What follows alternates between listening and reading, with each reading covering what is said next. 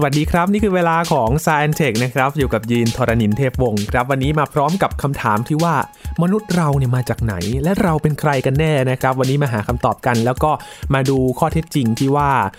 มีเรื่องของทฤษฎีหนึ่งนะครับที่อาจจะเชื่อว่ามนุษย์นั้นเป็นมนุษย์ต่างดาวหรือเปล่าที่มาจากดาวอื่นๆ แล้วก็มาอยู่บนโลกของเรานะครับ วันนี้มาแลกเปลี่ยนคุยกันกับอาจารย์พงศกรสายเพชรใน s าย n อนเทคครับ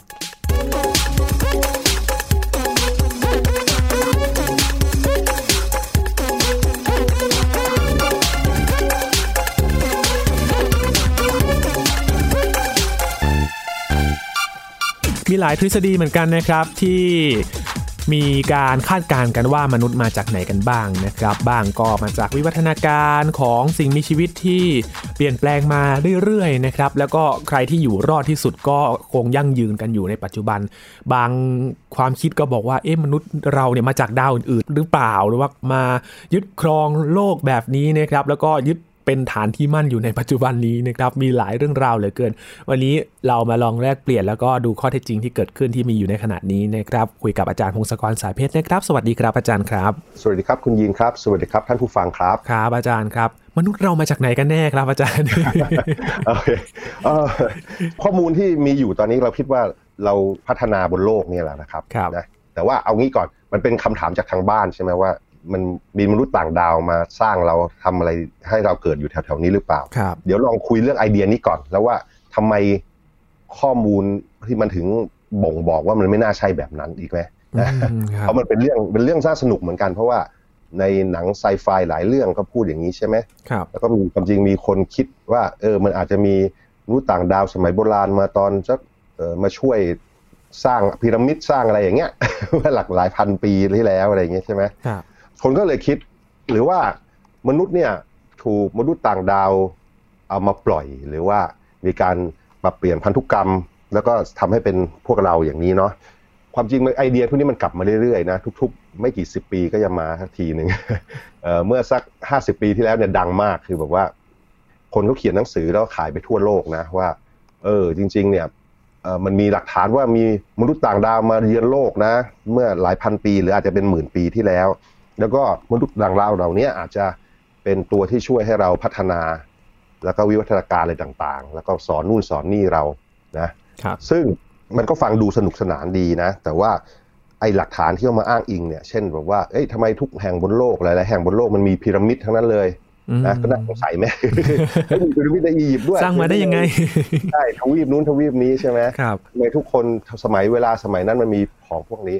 จริง ๆ อันหนึงคือคนที่เขียนหนังสือเขาบอกว่าเป็นเพราะมนุษย์ต่างดาวมาโลกแล้วก็มาสอนเราครับทำนูนทำทำพีระมิดใช่ไหมอืมแต่ว่าจริง ๆ แล้วอะถ้าเกิดคิดดีๆเนี่ยวิธีที่จะเอาหินมาเรียงกันให้สูงๆอะด้วยเทคโนโลยีสมัยโบราณมันก็มีแค่นี้แหละนะใช่ไหมอืมสังเกตว่าพีระมิดคืออะไรพีระมิดก็แบบฐานมันใหญ่ๆหน่อยใช่ไหมแล้วก็ครับข้างบนมันจะแหลมขึ้น มันก็ต้องวางหินแบบนั้นแหละเพราะว่าเธอวางให้มันชันมากไป มันก็จะพังแล้วก็ล้มมันสร้างไม่ได้ เพราะฉะนั้น ไอ้วิหารต่างๆ ที่คนพยายามสร้างตอนสมัยนู้นสมัยหลายพันปีที่แล้ว ไม่มีวิศวกรรมศาสตร์เนี่ยแล้วก็ไม่รู้เรื่องซีเมนต์เรื่องอะไร ไม่รู้เรื่องเหล็กคอนกรีต หรือว่าโครงเหล็กอะไรพวกเนี้ยพอเอาหินมาเรียงเรียงๆกันสูงๆเนี่ยมันก็จะเป็นรูปทรงประมาณนี้แหละ รูปทรงที่มันเป็นกรวยกรวยๆเหมือนพีระมิดใช่ไหมประมาณนั้นครับแล้วก็มีบางคนบอกว่าเวลาไปเจอชาวพื้นเมือง ซึ่งยังไม่เคยคุยกับชาวบ้าน ไม่เคยคุยกับคนข้างนอกเนี่ย เออทำไมเขารู้เรื่องดาวนู่นดาวนี่เยอะจังนะ ก็มีแบบว่าเขาบอกว่า เอ้ยหรือว่าพวกเนี้ยมีมนุษย์ต่างดาวมาสอนไว้อีก ก็ไปสังเกตดูก็คือ จริง ๆ แล้วเขาอาจจะอธิบายด้วยสาเหตุอื่นได้อะมคือจริง ๆ ชาวพื้นเมืองเหล่านี้เขาอาจจะมองดวงดาวเองจริง ๆ แล้วก็มี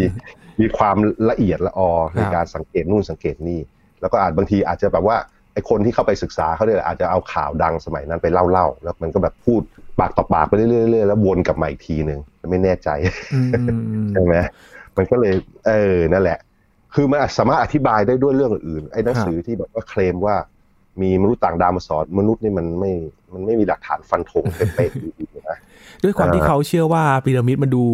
เป๊ะทุกอย่างเลยหรือเปล่าครับอาจารย์เพราะว่าสัดส่วนการก่อสร้างมันเป๊ะทุกอย่างเขาก็เลยคิดว่าไม่มนุษย์เราไม่น่าจะทำได้หรือเปล่าแบบนี้เขาก็เลยเชื่อว่าเอ๊ะมันมาจากนอกโลกหรือเปล่าดีจริงๆเนี่ยมันมีคำแย้งสองอันคืออันหนึ่งคือเฮ้ยทำไมเราดูถูกบรรพบุรุษเราจังแล้วก็ข้อสองคือมันไม่เป๊ะอย่างนั้นนะครับคือที่บอกว่าโอ้โหมุมมันเป๊ะเป๊ะเป๊ะเป๊ะเนี่ยจริงๆถ้าไปวัดมุมจริงๆฐานของพีระมิดเนี่ย ไอ้ฐานมองจากด้านบนนะไอ้แต่ละมุมมันก็ไม่ใช่ 90 องศาเป๊ะนะมันมีค่าเคลื่อนนิดๆหน่อยๆนะอืมแล้วก็มุมแต่ละด้านมันก็ประมาณนั่นแหละประมาณแบบกี่องศากี่องศา แต่ว่ามันก็ไม่เป๊ะๆแบบด้วยเทคโนโลยีปัจจุบันด้วยซ้ำนะ แต่ว่าด้วยเทคโนโลยีเมื่อ 5,000 ปีที่แล้วมันก็น่าเออน่าน่าแบบเจ๋งมากอะคือก็ต้องตบมือให้ว่าเขาทำได้ดีมาก ใช่ครับอ่าแต่ว่ามันก็ไม่ใช่แบบของวิเศษมากๆนะ แล้วที่อีกอีกสำคัญอีกอย่างหนึ่งคือ สาเหตุที่เราคิดว่ามนุษย์สร้างกันเองเนี่ย เพราะว่าก่อนที่จะมีพีระมิดใหญ่ๆสวยๆ ที่เป็นรูปทรงที่เราดูว่าสวยเนี่ย มันมีพีระมิดก่อนหน้านั้น เป็นพันปีเหมือนกัน แล้วก็เราจะเห็นวิวัฒนาการของพีระมิดเหล่านั้นด้วยซ้ำบางทีมันสร้างไม่สำเร็จอะสร้างสร้างแล้วมันชันเกินไปมันพัง หรือว่าสร้างสร้างแล้วมันก็ต้องแบบปิดให้หัวมัน ต้องเปลี่ยนแปลงรูปทรงอะไม่งั้นมันจะพังใช่ไหมครับเพราะฉะนั้นมันมีการวิวัฒนาการว่าความรู้ว่าสร้างพีระมิดยังไง เอาหินมาเรียงกันยังไงถึงจะอยู่ได้เพราะฉะนั้นมันก็เลยอืมมันน่ามันก็น่าจะเป็นสิ่งที่คนค่อยๆทำลองผิดลองถูกนั่นแหละ นะครับอะคราวนี้ผมมนุษย์ต่างดาวมาคุยมนุษย์ต่างดาวก่อน เวลาเราพูดถึงมนุษย์ต่างดาวเนี่ยเราก็คิดถึงแบบ ก็คงจะเป็นสิ่งมีชีวิตที่แบบเออมีเหตุมีผลมีความรู้พูดคุย มีการบันทึกความรู้ส่งผ่านกัน คล้ายๆเรานะหรืออาจจะต้องเก่งกว่าเราเยอะๆไหมไม่งั้นถึงจะเดินทางมาหาเราได้ใช่ไหมอันนี้คือสิ่งที่เราคิดกันความจริงก็คนก็คิดมาตั้งนานแล้วนะตั้งแต่คนรู้รู้ว่าในท้องฟ้ามันมีดาวเยอะแยะเนี่ยเพราะว่าจำนวนดาวในท้องฟ้ามันเยอะมากจริง ๆ อย่างยกตัวอย่างเช่น เราก็อยู่บนโลกใช่ไหมโลกก็โคจรรอบดวงอาทิตย์ ดวงอาทิตย์เนี่ยเป็นดาวฤกษ์หนึ่งดวงที่โคจรอยู่ในทางช้างเผือกทางช้างเผือกเป็นกาแล็กซี่อันหนึ่งกาแล็กซี่คือกลุ่มดาวที่มาโคจรรอบๆกันอยู่เนี่ย ปรากฏว่าไอ้ทางช้างเผือกเนี่ย มันเป็นกาแล็กซี่หนึ่งในเป็นแสนหรือล้านล้านกาแล็กซี่แสนล้านหรือล้านล้านกาแล็กซี่นะโดยที่ในแต่กาแล็กซี่เนี่ยก็มีดาวเป็นหลักแสนล้านดวงครับใช่ไหมเพราะฉะนั้นพอคูณขึ้นมาปุ๊บเนี่ย มันจะเป็นจำนวนดาวที่อยู่ในจักรวาลเท่าที่เราสังเกตได้เนี่ย ก็ประมาณแบบว่าเป็นเลขหนึ่งแล้วตามด้วยศูนย์ประมาณยี่สิบสองถึงยี่สิบสี่ตัวซึ่งมันอ่านยากมากนะใช่ไหมสมมติ มีศูนย์ยี่สี่ตัวเนี่ยก็ต้องอ่านว่าหนึ่งล้านล้านล้านล้าน นั่นคือจำนวนดาวใช่ไหมแล้วก็ถ้าเกิดดาวทั้งหมดเนี่ยมันมันมีแค่พวกเราเท่านั้นเองที่พูดคุยรู้เรื่องเนี่ย เป็นเป็นมนุษย์ที่มีเทคโนโลยีเนี่ย มันก็น่าตลกเหมือนกันครับเพราะฉะนั้นเออเพราะฉะนั้นมันก็น่าจะมีนะ คือดาวมันเยอะมากพอที่แล้วก็เวลาของจักรวาลมันมากพอมันหลักหมื่นหมื่นหมื่นสามพันล้านปีเนี่ย เพราะว่าสปีชีส์เราเพิ่ง พูดคุยรู้เรื่องเมื่อแสนปีที่แล้วเนี่ยนะมคือพอคูณเข้าไปอีกเนี่ยเป็นแสนเท่า เวลาเป็นแสนเท่าเพราะฉะนั้นมันมันเป็นไปได้มากมากมากมาย ที่ว่าจะมีเผ่าพันธุ์อะไรต่าง ๆ ที่มีความฉลาดมีเทคโนโลยีเก่งกว่าเราหรือเท่า ๆเราอะไรเงี้ยน่าจะเต็มไปหมด แต่ว่ามันมีข้อจำกัดอันหนึ่งคือจักรวาลมันไม่เล็กอะสิจักรวาลมันใหญ่โอ้โหมากไม่มีที่สิ้นสุดเลยๆใช่ครับมันใหญ่แบบ จริง ๆ ถ้าเกิดแบบไปอยู่ในที่ เลือกสุ่มมาสักที่หนึ่งในจักรวาลเนี่ยแล้วมองไปรอบๆอะมันจะมืดมานะคือมันไม่มีมันไม่มีดาวไม่เห็นดาวไม่เห็นอะไรกาแล็กซี่อาจจะเป็นสีบางบางจางๆ สีเทาๆจางๆนิดเดียวครับ เพราะว่าระยะไอส่วนต่างๆ โดยเฉลี่ยเนี่ยมันอยู่มันมันอยู่ห่างจากกาแล็กซี่ห่างจากดาวอะไรทั้งนั้นอะเพราะฉะนั้นจักรวาลมันกว้างมากแล้วก็ใหญ่มากแล้วก็มืดมากแล้วก็เย็นมาก แล้วอะไรล่ะแล้วระยะทางระหว่างดาวเนี่ย เดินทางมันไม่ใช่เรื่องเล็ก ๆ เลยอะคือแสงที่เดินทางเร็วที่สุด เดินทางเป็นปีๆเป็นสิบปี เป็นร้อยปีนะแล้วก็ถ้าเกิดเดินทางระหว่างกาแล็กซี่ก็เป็นแสนเป็นล้านปีอืมนะเพราะฉะนั้นการเดินทางต่างๆเนี่ยมันมันไม่ใช่เรื่องง่าย ๆ แล้วก็ด้วยความเข้าใจที่เรามีอยู่ตอนเนี้ยคือการเดินทางด้วยความเร็วสูงมันต้องใช้พลังงานเยอะมากจะทำยังไงนะแล้วก็พอเรากวาดกล้องเราดูไปทั่วเนี่ย เรายังไม่เห็นหลักฐานว่ามันมีสิ่งมีชีวิตที่เทคโนโลยีเยอะ ๆ เลยอะ ก็เลยเออคงถ้ามันมีมันคงอยู่ห่างกันมากแล้วก็ไกลกันมาก มีคนประมาณพยายามประมาณดูว่ามันมีสังคมที่มีเทคโนโลยีอย่างนี้สักเท่าไหร่ในครับทางช้างเผือก ก็ได้ตัวเลขมาระหว่างแบบหลักร้อยถึงหลักล้านนะอืมโหเลนส์ซึ่งมันก็กเยอะว้างแต่ว่ามากเลยนะครับอาจารย์ก็จะน่าจะเยอะแหละ เยอะ แต่ว่าทางช้างเผือกมันใหญ่มาก คือถ้าเกิดเอาไอ้แบบสังคมหนึ่งล้านอันเนี่ยไปกระจายกระจายโดยเฉลี่ยในดาวในทางช้างเผือกอะมันห่างกันแบบ เป็นร้อยเป็นพันปีแสง มองไม่เห็นใช่ไหมเพราะฉะนั้นถ้าเกิดมันมีมนุษย์ต่างดาว ซึ่งเขาอุตส่าห์เดินทางได้ง่าย ๆ แล้วก็อุตส่าห์มาดาวเราอย่างเงี้ยมาแถวมาแถวนี้แล้วเนี่ยเขาก็อาจจะทำอะไรที่มันเป็นหลักเป็นฐานที่แบบเข้าใจง่ายหน่อยเนาะคือไม่ใช่แบบว่าอยู่ๆมาแล้วก็มาปรากฏตัวแบบเหมือนลางๆ แล้วหายไปวุบเหมือนเงี้ยมันมันไม่น่าจะเป็น ไอไอสิ่งที่คนบอกว่าเจอมนุษย์ต่างดาวมนุษย์ต่างดาวมันไม่น่าใช่ประมาณ ไม่น่าใช่ มันน่าจะเป็นสมองหลอกตัวเองมากกว่านะครับอืมเพราะจริงๆเรื่องนี้เราก็เคยคุยกันแล้วนะครับ เรื่องของ UFO นะครับว่าจริง ๆ แล้วเนี่ยมันคืออะไรกันแน่แล้วก็เขาก็พยายามหากันอยู่ แต่ว่าหลักฐานที่ปรากฏมันก็ยังไม่ได้เห็นชัดเจนขนาดนั้นใช่ไหมครับอาจารย์ใช่ครับใช่ ก็คือคือถ้าเกิดแนะนำนะ ถ้าเกิดใครมีประสบการณ์เจอ UFO นะ อย่างแรกก็ถ่ายภาพดีๆมา หรือถ้ามีโอกาสก็หยิบจิ๊กของมันมาหน่อย หยิบของจากในยานอวกาศนั่นนะเอามาซะหน่อยครับอะไรเงี้ยคือได้มาปุ๊บเนี่ยไอ้นั่นแหละน่าสนใจมากคือแบบมันเป็นเป็นอะไรล่ะสิ่งของจากวัฒนธรรมอื่น แล้วก็อาจจะเทคโนโลยีอื่นตราบใดที่ไม่มีของอย่างนั้นเนี่ยมันมันพูดยากมันฟันธงยากเพราะว่าเรารู้ว่าสมองและตาเรามันถูกหลอกง่ายครับแล้วสังเกตสิเวลาคนเห็นมนุษย์ต่างดาวอะจะบอกว่ายานรูปทรงก็คล้ายๆกันหมด แล้วก็ หน้าตามนุษย์ต่างดาวอะจะเหมือนกับมนุษย์ต่างดาวในหนังสมัยนั้นอืมสีอย่างเงี้ย เมื่อก่อนสีเหลืองเขียวอะไรเงี้ยแล้วนี้เป็นสีเทาอะไรเงี้ย มันก็ค่อยๆเปลี่ยนตามแฟชั่นหนัง แฟชั่นที่อยู่ในเอ่อการแพร่ในสังคมสมัยนั้นอะอืมมันมันน่าจะเป็นการหลอกตัวเองใช่ไหมครับเพราะไอ้พวกนี้พวกนี้ไม่น่าใช่มนุษย์ต่างดาวจริง ๆ กลับมาที่สมมุติว่ามนุษย์ต่างดาวมาสร้างสิ่งมีชีวิตอะไรบนโลกเนี้ยเราจะบอกอะไรได้บ้าง สมมุติว่าเป็นอย่างนั้นจริงๆ ดูจากหลักฐานทั้งหมดเนี่ยถ้ามันเป็นอย่างนั้นจริง ๆ เนี่ย มันก็ต้องเป็นเป็นการปล่อยสิ่งมีชีวิตบนโลกนานมากแล้วแบบเป็นหลัก3,000 4,000ล้านปีที่แล้วครับนะอันนี้ทำไมเราถึงพูดอย่างนั้นได้เราพูดอย่างนั้นได้เพราะว่าเราสังเกตว่าสิ่งมีชีวิตบนโลกทั้งหลายเนี่ยซึ่งมีเป็นล้านแบบเนี่ยถ้าเกิดดูลึกๆดูระบบพันธุกรรมของเขา DNA ของเขาเนี่ยรวมถึงเราด้วยเนี่ยพอดูรหัสเราเนี่ยมันเป็นรหัสที่มันมีส่วนร่วมกันอะคือ มันค่อยๆเปลี่ยนไปเปลี่ยนมาจากแบบหนึ่งมาเป็นอีกแบบหนึ่งแล้วใช้เวลานานสะสมมาเรื่อยๆ มันเป็นการวิวัฒนาการเป็นการเปลี่ยนแปลงระดับโมเลกุลระดับ DNA อืมแล้วเราสังเกตว่ามันเหมือนกันมันคือไอ้ส่วนที่สำคัญสำคัญ เช่น ส่วนใช้พลังงาน ส่วนใช้ออกซิเจน ส่วนเปลี่ยนอาหารเป็นพลังงานอะไรอย่างเงี้ยครับ ปฏิกิริยาเคมีและสารเคมีเนี่ยมันเป็นเรื่องเดียวกันหมดเลยอะอืมคือสิ่งมีชีวิตบนโลกใช่ไหมแสดงว่าไอ้ของเนี่ยมันคือถูกใช้มันร่วมๆกันมันเป็นพันล้านปีแล้วล่ะครับเพราะฉะนั้นไอ้แบบว่าอยู่ๆจะคนเป็นสิ่งมีชีวิตใหม่ที่คนมาปล่อยมีมีมนุษย์ต่างดาวมาปล่อยมันไม่น่าใช่อะคือถ้าเกิดมีการปล่อย ซึ่งมันไม่มีเหตุผลไม่มีไม่มีหลักฐานว่ามีการปล่อยนะ แต่สมมุติว่ามีการปล่อยจริงครับๆแปลว่ามนุษย์ต่างดาวต้องมาปล่อยตั้งแต่สามสี่พันล้านปีที่แล้ว เพราะว่าอืม สิ่งชีวิตบนโลกเนี่ยมันมันเป็นญาติกันหมดครับเรากับปลาดาวเนี่ยเป็นญาติกัน เรากับพืชกับถั่วเขียวเงี้ยดูระดับเซลล์ DNA ดูอะไรเนี่ยมันเป็นเรื่องเดียวกัน มีเรื่องหนึ่งนะครับที่ยินเคยได้ยินมาก็คือว่ามนุษย์เนี่ยอาจจะวิวัฒนาการมาจากสัตว์น้ำหรือเปล่าครับอาจารย์ ข้อที่จริงตรงนี้อ๋อนี่มีไหมครับอ๋อจริง ๆ เรามาจากน้ำนะอ๋อคือสิ่งมีชีวิตทุกอย่างเนี่ยมันเริ่มมันเริ่มจากในน้ำนะคิดว่าอย่างนั้น เพราะว่า ดูจากฟอสซิลที่ผ่านมาของเก่าๆเนี่ยมันจะมีฟอสซิลคือแบบซากพืชซากสัตว์ที่มันอะไรล่ะมันถูกเก็บรักษาไว้ด้วยดีนะด้วยด้วยสภาพแวดล้อมต่างๆ กลายเป็นหินน่ะปรากฏว่าพอดูพวกเนี้ยมันมันก็มีเส้นทางบอกเลยนะตั้งแต่สิ่งมีชีวิตแบบคล้ายๆ พวกปลาดาวพวกปะการังอะไรเงี้ยแล้วก็เป็นปลาเป็นหอยเปลือกหอยตระกูลนั้น แล้วค่อยๆเปลี่ยนขึ้นมาจากปลามาเป็น วกที่ค่อยๆขึ้นมาบกมาเป็นสัตว์เลื้อยคลานมาเป็นสัตว์เลี้ยงลูกด้วยนมเป็นนกอะไรอย่างเงี้ยนะครับแล้วเราก็เป็นสัตว์เลี้ยงลูกด้วยนมประเภทหนึ่ง เพราะฉะนั้นอย่างแรก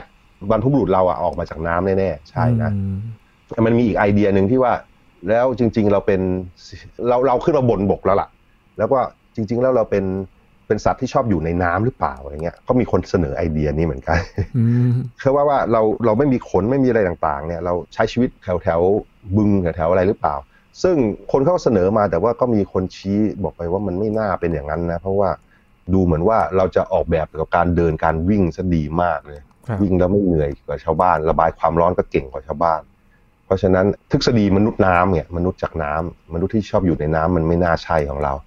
นั่นแหละคือเรามีเรามีสามารถเสนอไอเดียต่างๆ ได้เยอะมากว่าคนเป็นอย่างนู้นอย่างได้ไหมคนเป็นอย่างนี้ได้ไหม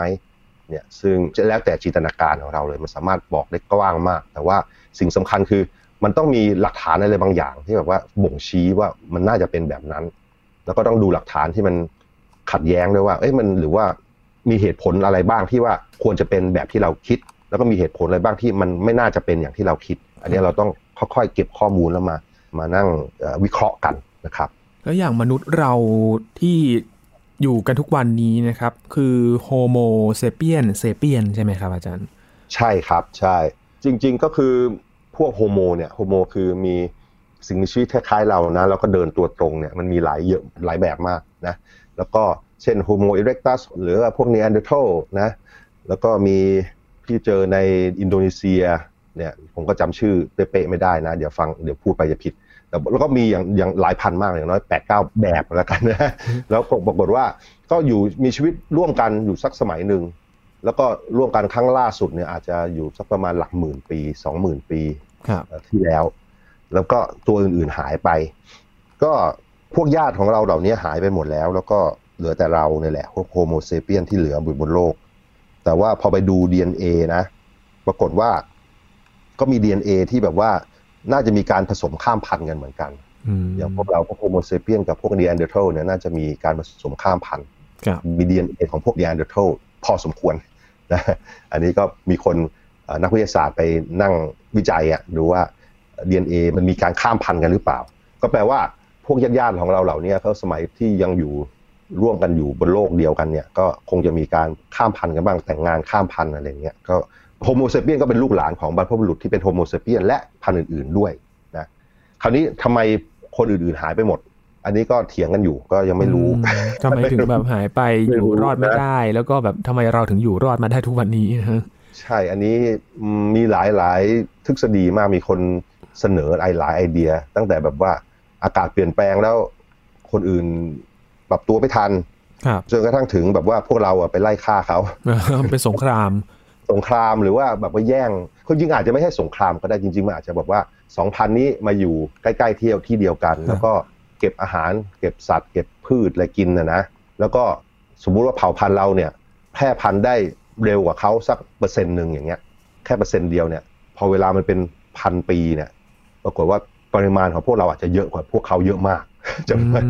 จำนวนเราเยอะมากแล้วมันอาจจะแบบไป ทำให้ทรัพยากรแถวนั้นมันน้อยลงไปมากกินพืชกินสัตว์ แล้วก็เขาก็อดตายอะไรเงี้ยก็เป็นไปได้ คือบางทีมันเป็นการแค่แข่งกันหาอาหาร โดยที่ฝ่ายหนึ่งแพร่พันธุ์เร็วกว่าอีกฝ่ายหนึ่งนิดเดียวเองนะแต่พอมันสะสมกันหลักร้อยหลักพันปีปุ๊บเนี่ยมันมากพอที่จะไปทำให้อาหาร และทรัพยากรอื่นขาดแคลนสำหรับฝ่ายที่เหลือ แล้วก็พอจำนวนน้อยแล้วไม่มีเทคโนโลยีไม่มีการเพาะปลูกเนี่ยพอมันมีการอดอยากเนี่ยมันอาจจะตายได้อย่างรวดเร็วนะ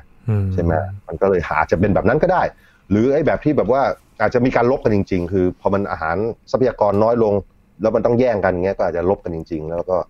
อาจจะฆ่าล้างเผ่าพันธุ์กันไปอะเนาะ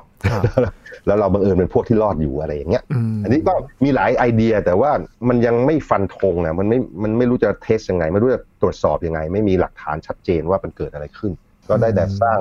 แบบจำลองอะไรแล้วก็ดูว่าเป็นยังไงได้บ้างครับ คือข้อมูลที่เรามีตอนนี้ก็คือเป็นเพียงแค่การคาดการณ์เท่านั้นเพราะว่าเราเราไม่สามารถย้อนทำแมชชีนไปดูได้จริง ๆ ว่าจริง ๆ แล้วมันเกิดอะไรขึ้น ใช่ครับใช่ คือถ้าเกิดมันมีหลักฐานยกตัวอย่างเช่น ถ้ามีหลักฐานแบบว่าพวกโครงกระดูกแล้วมีร่องรอยบนกระดูกของเนียนเดอร์ทัลแล้วก็เป็นอาวุธของพวกเราอย่างเงี้ยนะมันก็อาจจะบอกได้มาก แต่ตอนนี้มันไม่มีหลักฐานประมาณนั้น ไม่ชัดเจน คืออาจจะมีแล้วเราขุดไม่เจอ หรือมันไม่มีจริง ๆ ก็ได้ อันนี้ก็เลยฟันยังฟันธงไม่ได้ว่าเกิดอะไรขึ้น แต่ผมผมคิดว่ามันก็คงจะแย่งอาหารกันนั่นแหละนะ คือเอ่อพวกเนียนเดอร์ทัลยกตัวอย่างเนียนเดอร์ทัลเนี่ยเขาตัวใหญ่กว่าเรานะ แล้วก็หัวใหญ่กว่าด้วย แล้วก็น่าจะฉลาดแล้วแหละ แต่ไม่รู้ว่าความสามารถในการทำงานร่วมกันอะไรเงี้ย พวกโฮโมเซเปียนเนี่ยอาจจะต่างขึ้นมาอะไรเงี้ย สมมุติว่าเราสามารถทำงานร่วมกัน ในจำนวนคนเยอะขึ้นมาได้เนี่ยมันก็สามารถทำงานเป็นทีม แล้วก็ทำอะไรที่มันใหญ่ แล้วก็ซับซ้อนได้เยอะกว่าอีกเผ่าหนึ่งได้เยอะเลย ยกตัวอย่างเช่น ถ้าเกิดเราไปดูลิงกอริลลาเงี้ยตอนนี้นะลิงกอริลลาแข็งแรงกว่าเราเยอะเลยใช่ไหมแต่ว่าเขาไม่มีความสามารถที่แบบว่าจะทำงานร่วมกัน แล้วก็มีภาษาอย่างอย่างพวกเราไงมันก็อาจจะเกิดจากความบังเอิญที่ว่าเราวิวัฒนาการแล้วมีสามารถมีภาษา แล้วก็ทำงานร่วมกันได้ดีปุ๊บมันก็เลยสามารถทำอะไรแล้วแข่งกับอีกฝั่งหนึ่งแล้วก็ชนะได้ง่าย ๆ คือสมมติว่าสู้ตัวต่อตัวเงี้ยเดียนเดอร์โทกับโฮโมเซเปียนเราก็สู้เขาไม่ได้มั้งเขาตัวใหญ่กว่าเงี้ยหรือไปสู้กับกอริลลากอริลลาก็ทุบเราตายเลยไหมฉีกเราตายเลย แต่ว่าถ้าเกิดเอาจำนวนเยอะสู้กันเงี้ยเป็นเผ่าสู้กันเงี้ยมันเป็นไปได้ว่าพวกเราเนี่ยเป็นพวกที่ทำงานร่วมกันเก่ง วางแผนเก่ง แล้วก็มีภาษาที่ดีกว่า ก็เลยแข่งขันแล้วชนะอย่างเงี้ย เนี่ยอันนี้ก็เป็นไอเดียไอเดียหนึ่งอันนี้ก็เป็นการคาดเดาอย่างนั้นแหละนักวิทยาศาสตร์ก็ต้องก็ต้องค่อยๆมองไปว่ามันมีหลักฐานอะไรเพิ่มเติมไหมมาบอกมาสนับสนุนหรือมาคัดค้านไอเดียพวกเราเนี่ยนะก็ต้องรอดูต่อไปอันนี้มันยังยังไม่มีฟันธงไม่ได้ครับครับ แล้วอีกเรื่องหนึ่งครับอาจารย์ที่น่าตั้งข้อสังเกตเหมือนกันนะครับ นั่นก็คืออย่าง ปัจจัยการเปลี่ยนแปลงของโลก มันก็มีผลด้วยใช่ไหมครับอาจารย์ที่ทำให้วิวัฒนาการเนี่ยเปลี่ยนแปลงไปอย่างย้อนไปไดโนเสาร์เนี่ยอุกาบาตที่มาพุ่งชนโลกที่เขาตั้งข้อสังเกตกันแบบนี้แหละครับ อาจารย์ คือไอสภาพแวดล้อมที่อยู่ทั่วรอบตัวเราเนี่ยมันเป็นเป็นตัวที่ผลักดันให้เกิด ให้มีการวิวัฒนาการนะคืออะไรล่ะมันจะมันจะเป็นการคัดเลือกพันธุ์ไปเรื่อยๆอะคือ สิ่งมีชีวิตต่างๆ ก็มีลูกหลานออกมาเยอะๆ แล้วลูกหลานเหล่านี้มันก็ไม่เหมือนกันเปียบนะแล้วลูกหลานพวกนี้ก็บางทีก็อยู่ในสภาพแวดล้อมต่างๆ กัน ไปอยู่ตามภูเขาอยู่ตามหุบเขาอยู่ตามสนามอะไรล่ะทุ่งหญ้าอะไรอย่างนี้ใช่ไหมแล้วไอ้ความแตกต่างกันนิดๆหน่อยๆเนี่ย บางทีมันทำให้สามารถอยู่รอดได้มากขึ้น อยู่รอดได้นานขึ้น แล้วก็สามารถแพร่พันธุ์ได้ดีขึ้นครับแล้วก็พอรอนานๆปุ๊บเนี่ยไอ้พวกที่อยู่รอดและแพร่พันธุ์ได้ดีกว่าชาวบ้านก็จะ เป็นจำนวนเป็นส่วนใหญ่ เป็นส่วนใหญ่ของสิ่งมีชีวิตที่เหลืออยู่นะมันก็เป็นอย่างนี้ไปเรื่อยๆเนี่ยแต่ว่าพอไอสภาพแวดล้อมมันเปลี่ยน ถ้ามันเปลี่ยนอย่างรวดเร็วมากๆปุ๊บเนี่ยมันอาจจะทำให้สิ่งมีชีวิตที่แบบปรับตัวกับสภาพแวดล้อมเดิม ปรับตัวมันอยู่ไม่ได้แล้วยกตัวอย่างเช่น สมมติว่าปีหน้าเนี่ยอยู่ๆประเทศไทยอุณหภูมิเฉลี่ยมันกลายเป็นศูนย์องศาอย่างเงี้ยศูนย์องศาเซลเซียสอย่างเงี้ยเราจะคาดการณ์ได้ว่าพวกเราเยอะเลยหลายสิบเปอร์เซ็นต์อาจจะตายได้นะใช่ไหม แต่ว่าพวกที่แบบสามารถอยู่ในความหนาวได้มากขึ้น แล้วก็รู้จักหาใช้เทคโนโลยีผ้าห่มอะไรต่างๆ อาจจะรอดได้มากขึ้นนะในอดีตเนี่ยสมมติไม่มีเทคโนโลยีไม่มีอะไรเนี่ย ถ้าเกิดเหตุการณ์แบบว่าอุณหภูมิเปลี่ยนเยอะๆหรือความชื้นเปลี่ยนเยอะๆมันสามารถทำให้ทั้งเผ่าพันธุ์แถวๆนั้นหายไปได้เลยนะหลายๆ ครั้งที่เกิดมาในอดีตเนี่ย มองเฉพาะพวกเมืองต่างๆ ที่เราสร้างนะในหลักหมื่นหมื่นปีที่ผ่านมาเนี่ย บางทีเราก็สงสัยว่าอยู่ๆเมืองมันหายไปได้ไง หรือว่าอาณาจักรมันล่มสลายไปได้ยังไงเนี่ยปรากฏว่ามันรู้สึกว่ามันเวลามันเกี่ยวข้องกับการเปลี่ยนแปลงของสภาพอากาศเยอะๆ เช่นบางทีมันแห้งมันปลูกอะไรไม่ขึ้น อยู่ๆน้ำมันหายไปอย่างเงี้ยในเวลาสักห้าสิบปีอารยธรรมนั้นก็หายไปเหมือนกัน หรือว่าอุณหภูมิที่เปลี่ยนแปลงสูง เช่นบางทีมันหนาวมากขึ้นเงี้ยก็อารยธรรมนั้นก็หายไปเหมือนกัน อันนี้เนี่ยในอดีตเนี่ยเราเราเกิดมาหลายครั้งแล้วแหละว่า อยู่ๆคนในที่ต่างๆ มันก็หายไปนะเนื่องจากมันไม่มีเหตุการณ์อื่นๆ นอกจากล่องรอยว่าอากาศเปลี่ยนแปลงเนี่ยเราก็เลยคิดว่าอากาศเปลี่ยนแปลงมันเป็นปัจจัยสำคัญที่ทำให้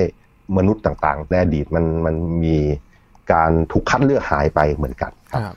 ไอ้เรื่องพวกนี้ก็เป็นจริงกับสิ่งมีชีวิตทุกอย่างอะคือ ถ้าสภาพแวดล้อมทั้งหลายมันเปลี่ยนแปลง แล้วมันเปลี่ยนแปลงเร็วเกินไปเราก็จะไม่รอดนะ อันนี้เป็นจริงกับสิ่งมีชีวิต 99%ที่เกิดมาบนโลกนะคือสปีชีส์ทั้งหลายถ้าถ้าไปนับนับนับดูเนี่ยตอนนี้ที่มีชีวิตอยู่มันแค่เป็นส่วนน้อยมากๆ แค่หนึ่งเปอร์เซ็นไอ้ที่ตายไปเนี่ยคือเก้าสิบเก้าเปอร์เซ็นแล้วก็สปีชีส์เราก็เป็นยังเป็นหนึ่งในที่เหลือหนึ่งเปอร์เซ็นเนี้ยแล้วก็อายุยังน้อยอยู่เลย อายุแค่ประมาณหลักแสนปีเอง ก็ต้องหาทางดูต่อไป ไม่ทำอะไรโง่ๆแล้วรอดแล้วตายนะ เพราะว่า ดูแล้วเราก็มีเทคโนโลยีมากพอที่เราทำให้เราสูญพันธุ์เหมือนกัน ยกตัวอย่างให้เทคโนโลยีพวกระเบิดนิวเคลียร์ทั้งหลาย แล้วก็พวกเชื้อโรคอะไรต่างๆ ที่เราทำสังเคราะห์อะไรเงี้ยคือถ้าเกิดทำไม่ดีแล้วเราอาจจะตายได้เหมือนกัน หรือก็ถ้าระยะยาวหน่อยก็พวกอากาศเปลี่ยนแปลงโลกร้อนอย่างเงี้ยคือถ้าเกิดไม่ทำอะไรแล้วอุณหภูมิโลกมันเพิ่มขึ้นเรื่อย ๆ แล้วก็น้ำท่วมอะไรต่างๆ มันก็จะขาดสถานที่ที่จะปลูกเพาะปลูกเงี้ยมันก็อาจจะอาหารขาดแคลนได้นะอันนี้ก็ต้องแก้ปัญหาเหล่านี้ต่อไปครับครับ กลายเป็นว่าปรับตัวเร็วไปก็ปรับตัวไม่ทัน ถ้ามีอะไรเปลี่ยนแปลงเร็วๆบางทีมันปรับตัวไม่ทัน แต่ว่าเรายังโชคดีที่แบบเราเรามีมีเหตุผลมีเทคโนโลยี แล้วก็มีอะไรล่ะ ความสามารถในการทำงานร่วมกันระดับใหญ่ ๆ ได้ อันนี้ก็หวังว่าเราจะเอาตัวรอดจากโลกร้อนได้ก่อนนะครับโอ้อีกเรื่องนี้ก็น่ากลัวเหมือนกันนะครับที่เราต้องเผชิญอยู่ในอนาคตครับ อาจารย์ครับถ้าเราจะนิยามสั้น ที่เป็นคำถามที่เราก็ถามจนถึงตอนนี้นะครับว่ามันมาจากไหน ถ้าเรานิยามคำตอบตอนนี้เนี่ยจริง ๆ แล้วเนี่ยมนุษย์เรามาจากไหนกันแน่ครับอาจารย์มนุษย์เราก็ต้องมาจากบรรพบุรุษที่อยู่บนโลกนี้มาอย่างน้อยสามพันล้านปีนี่แหละครับนะแต่ว่าบรรพบุรุษเราเนี่ยสิ่งมีชีวิตเซลล์เล็ก ๆ ตัวนู้นเนี่ยสามพันล้านปีที่แล้วเนี่ยมันเกิดบนโลกหรือเปล่าเราไม่รู้อื มีหลายคนคิดว่ามันอาจจะลอยลอยในอวกาศ แล้วก็ เออถ้าเกิดถ้าเกิดไปเจอสิ่งมีชีวิตอื่น ๆ ในดาวอื่นๆ แล้วก็ DNA คล้ายๆเรา เราอาจจะบอกได้ว่าเออหรือว่ามันกระจายไปทั่ว ไม่ได้เกิดบนโลกบนดาวโลกนี้อาจจะแบบว่าเกิดที่อื่นแล้วก็กระจายไปทั่วก็ได้ แต่ว่าเนื่องจากตอนนี้เรายังไม่เจอสิ่งมีชีวิตอื่นๆ บนดาวอื่นๆเลย เราก็เลยพูดอะไรต่อไม่ได้ ก็รอดูครับข้อมูลจาก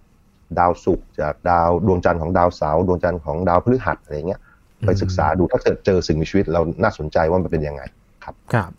ตอนนี้ก็ยังคงเป็นคำถามปลายเปิดต่อไปนะครับ ว่ามาจากไหนกันแน่ แต่เท่าที่เรารู้เนี่ยเราก็พอเข้าใจได้ว่า สิ่งที่เกิดขึ้นรวมกับข้อมูลที่ศึกษากันอยู่เนี่ยก็เห็นทิศทางที่ประมาณหนึ่งแล้วว่าจริง ๆ แล้วมนุษย์มาจากไหนนะครับ แต่เราก็ยังคงรอคำตอบให้รุ่นต่อๆไปช่วยกันหาอยู่นะครับ ว่าที่แท้จริงแล้วเนี่ยพอมีข้อมูลมากขึ้นเนี่ยเราจะเห็นอะไรได้มากขึ้นกว่านี้นะครับ วันนี้ขอบคุณอาจารย์พงศกรมากๆเลยครับ ยินดีครับ สวัสดีครับครับนี่คือ Science Tech นะครับคุณผู้ฟังติดตามรายการก็ได้ที่ www.thaipbspodcast.com ครับรวมถึงพอดแคสต์ช่องทางต่าง ๆ ที่คุณกำลังรับฟังอยู่นะครับอัปเดตเรื่องราววิทยาศาสตร์เทคโนโลยี และนวัตกรรมกับเราได้ที่นี่ทุกที่ทุกเวลาเลยครับ ช่วงนี้ยินทรณินเทพวงศ์พร้อมกับอาจารย์พงศกรสายเพชรลาไปก่อนนะครับ สวัสดีครับ